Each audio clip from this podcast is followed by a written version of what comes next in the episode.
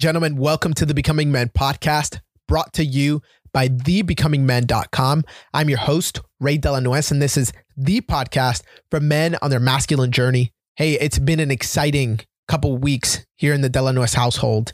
I got parents in town that are hanging out with the kids. I was able to watch my six year old decide to be baptized and actually go through it and see the joy on his face after he did it, make that decision for himself. And I've been able to grow closer to friends, grow closer to my wife, have some uncomfortable conversations with friends, and be more intentional in developing real friendships, real intimate friendships. And if you didn't know, we've been kicking off a weekly men's group through Zoom that's been fantastic. We have a small group of men who meet, do intentional life together, do life intentionally, I should say. That's been fantastic. And if you didn't know, in the state of North Carolina a couple weeks ago, we didn't have gas, which is crazy, right? All oil in my area of the state was just like not being delivered. It was non existent. And we didn't know when it was going to show up. Something about somebody getting a main line hacked and you can imagine all of the delays that comes from that. But from that came an interaction that I'm excited to share with you guys today. I was sitting at a gas station filling up some jugs, um, you know, the, the, the gasoline cans and filling up my truck, filling up my car, just to be, you know, prepared for when everybody else goes crazy. And while I was there, a man started speaking to me there at the pump, and he said something to me. I really couldn't understand him, and he picked up this uh, voice box, an electric box that you put up to your throat. I don't know the, you know, medical terminology for that one or what it is that is actually happening, but you know, the device that allows people who uh, maybe had some kind of uh, throat issues, throat cancer patients, I've seen it on a lot, allows them to speak. And so as he's speaking to me and we're having this conversation, I'm kind of developing this picture and, and the story in my mind of what it was that happened. He was this man who lost his voice or lost his ability to to speak normally without the aid of some electric device. And I'm thinking it probably came from throat cancer, which I think, and this is again what I'm making up in my mind, probably came from smoking. And I'm like, man, that must be tough, right? Like that is life altering. That is something that completely transforms how you do life, how it is that you communicate. Like that's just, that's crazy. And so, you know, it was a pleasant conversation. We kind of walk away from that. And uh, my wife says, Hey, I want some candy. Well, I run into the store and I go grab my wife some candy because, hey, my wife says she wants some candy. I'm going to go get her some candy.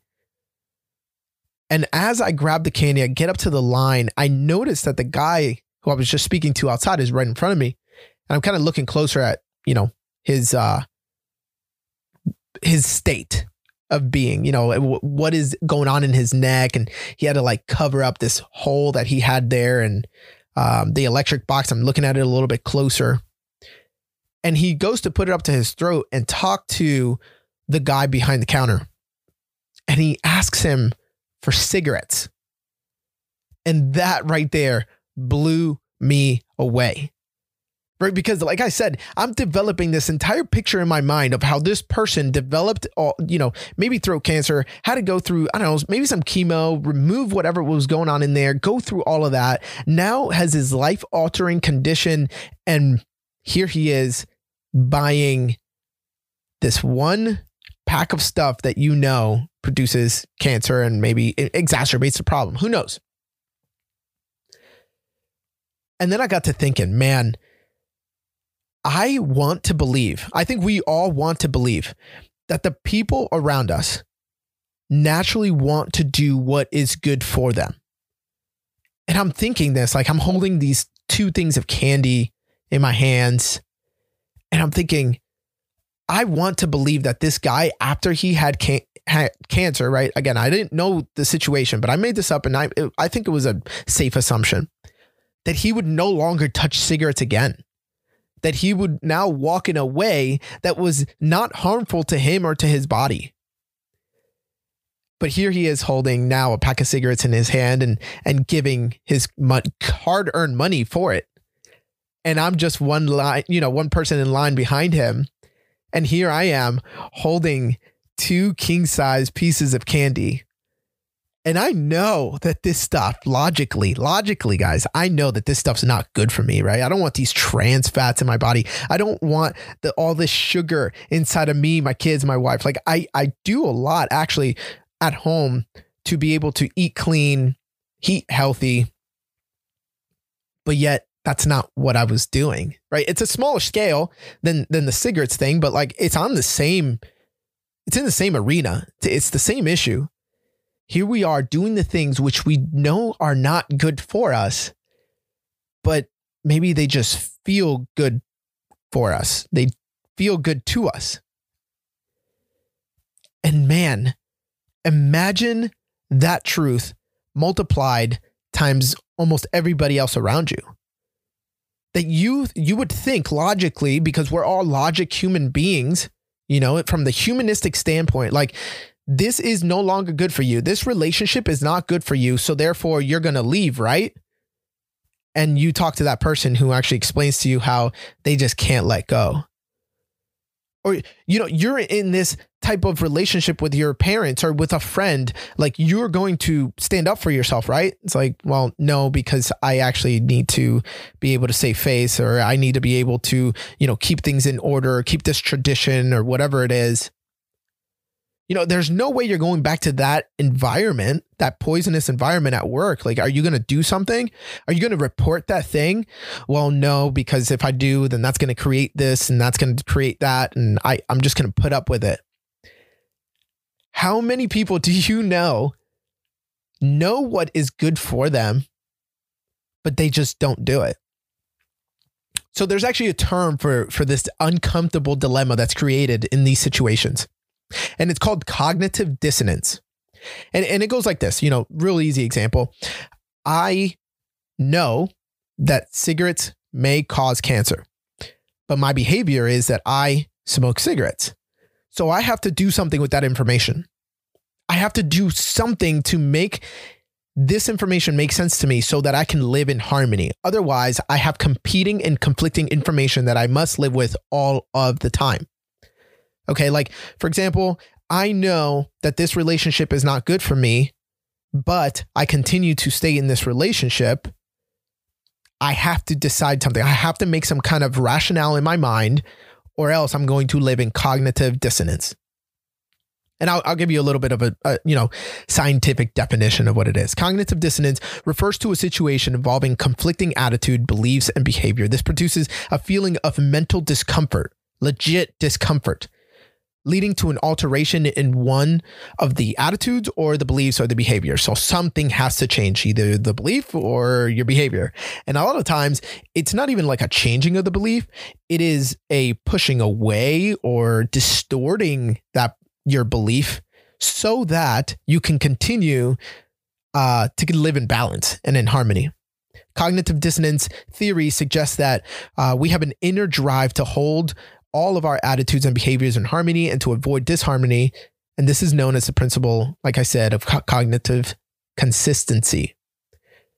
When there is an inconsistency between attitudes and behaviors, a dissonance, something must change. Notice that dissonance theory does not actually state that, that these modes of dissonance reduction will actually work, right? It, it doesn't actually say that this thing will, will take care of the issue. Only that individuals who are in the state of cognitive dissonance will take the steps to reduce the extent of discomfort. Okay. So it's not like they're actually doing anything to fix the problem. As I think about this, guys, I can't help but think about Paul in Romans 7.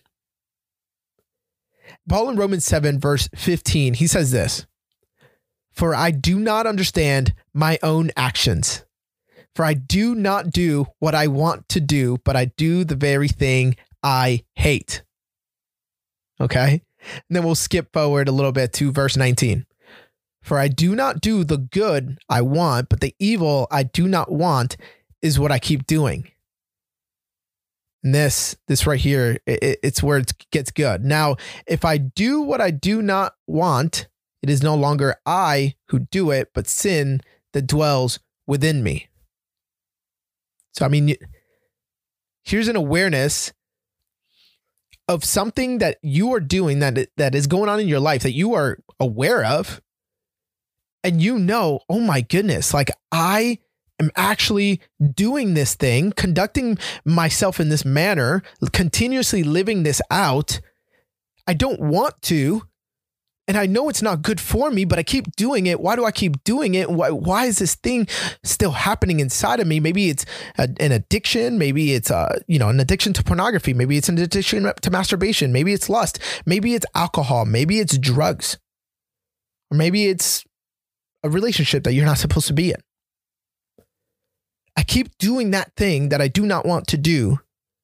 And the thing that I do want to do, I do not do it. And it's it's all because of this thing that I'm craving, this thing that makes me feel good. And that right there takes us down a whole nother road and takes us to a whole nother level of things that we crave and that make us feel good. Because again, that guy who's buying the cigarettes, who probably had throat cancer before and is still continuing that action. He's no longer doing what is good for him. He's only doing what feels good for him. Me buying Snickers and Reese's is not doing what is good for me. I know that logically, but I have to somehow skew that because this makes me feel good. But I heard something recently that really caught my attention.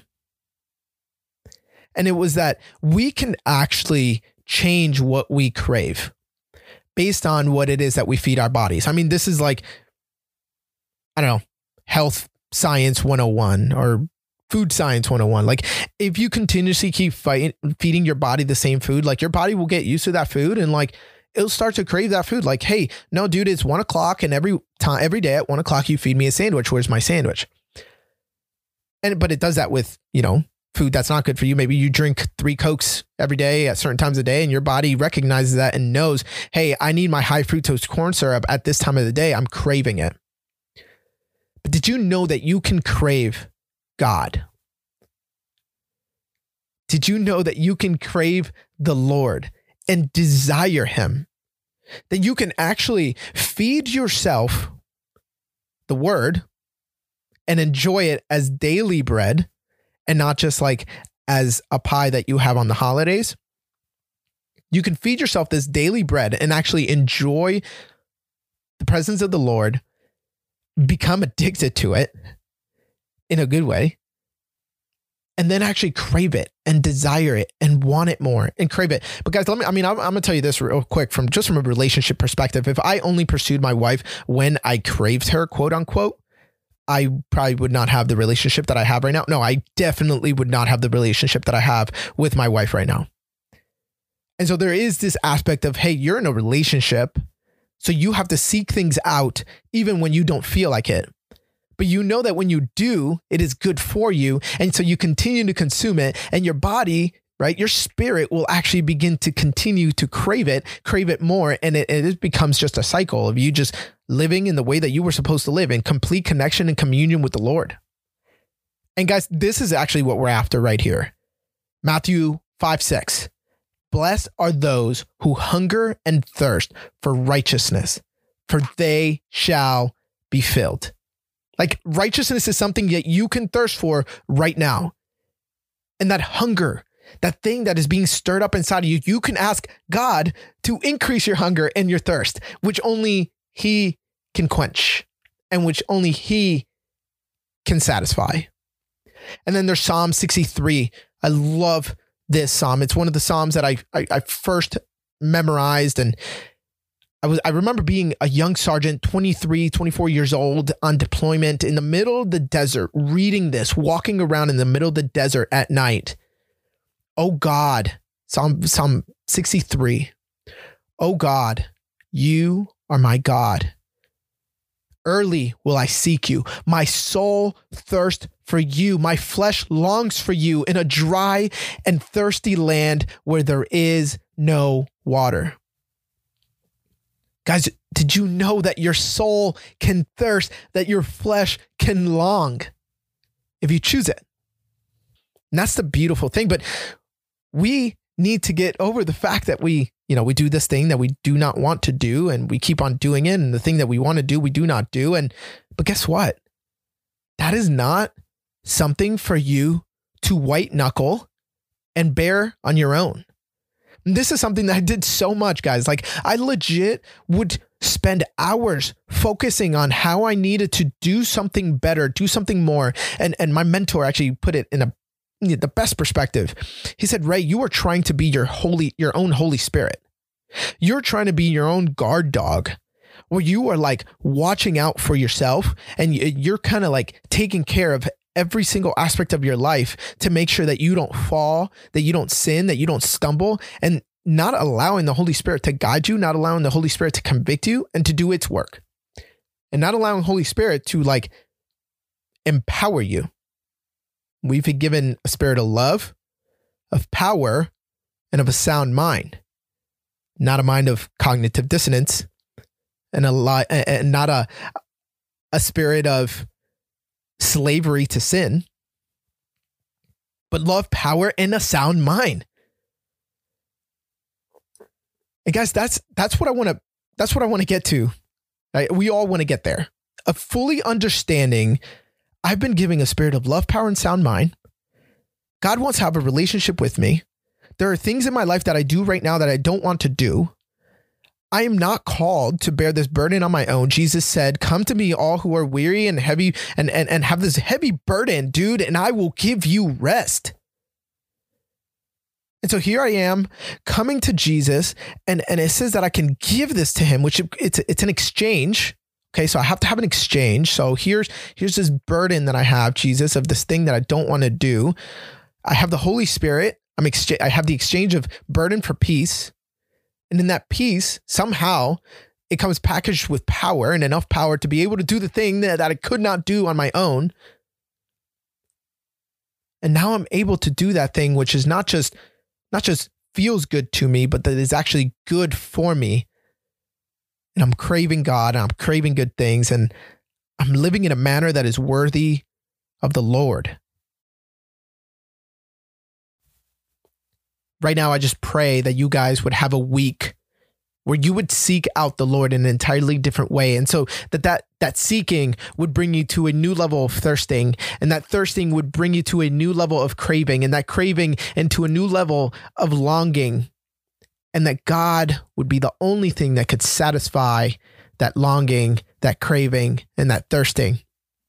I pray guys that you would be able to see the power that you have in the Holy Spirit to stop doing the thing that you know you do not want to do and to do those things that you know you ought to do. And, and the cognitive dissonance would not be a thing in your life anymore. That you would be in complete harmony because you are empowered by the Spirit. That you are doing the things that are hard right now because Jesus gave you the power to do it. I pray that you would have a personal encounter with Him I pray that you would grow into the man that you want to become. Until next time, continue to march.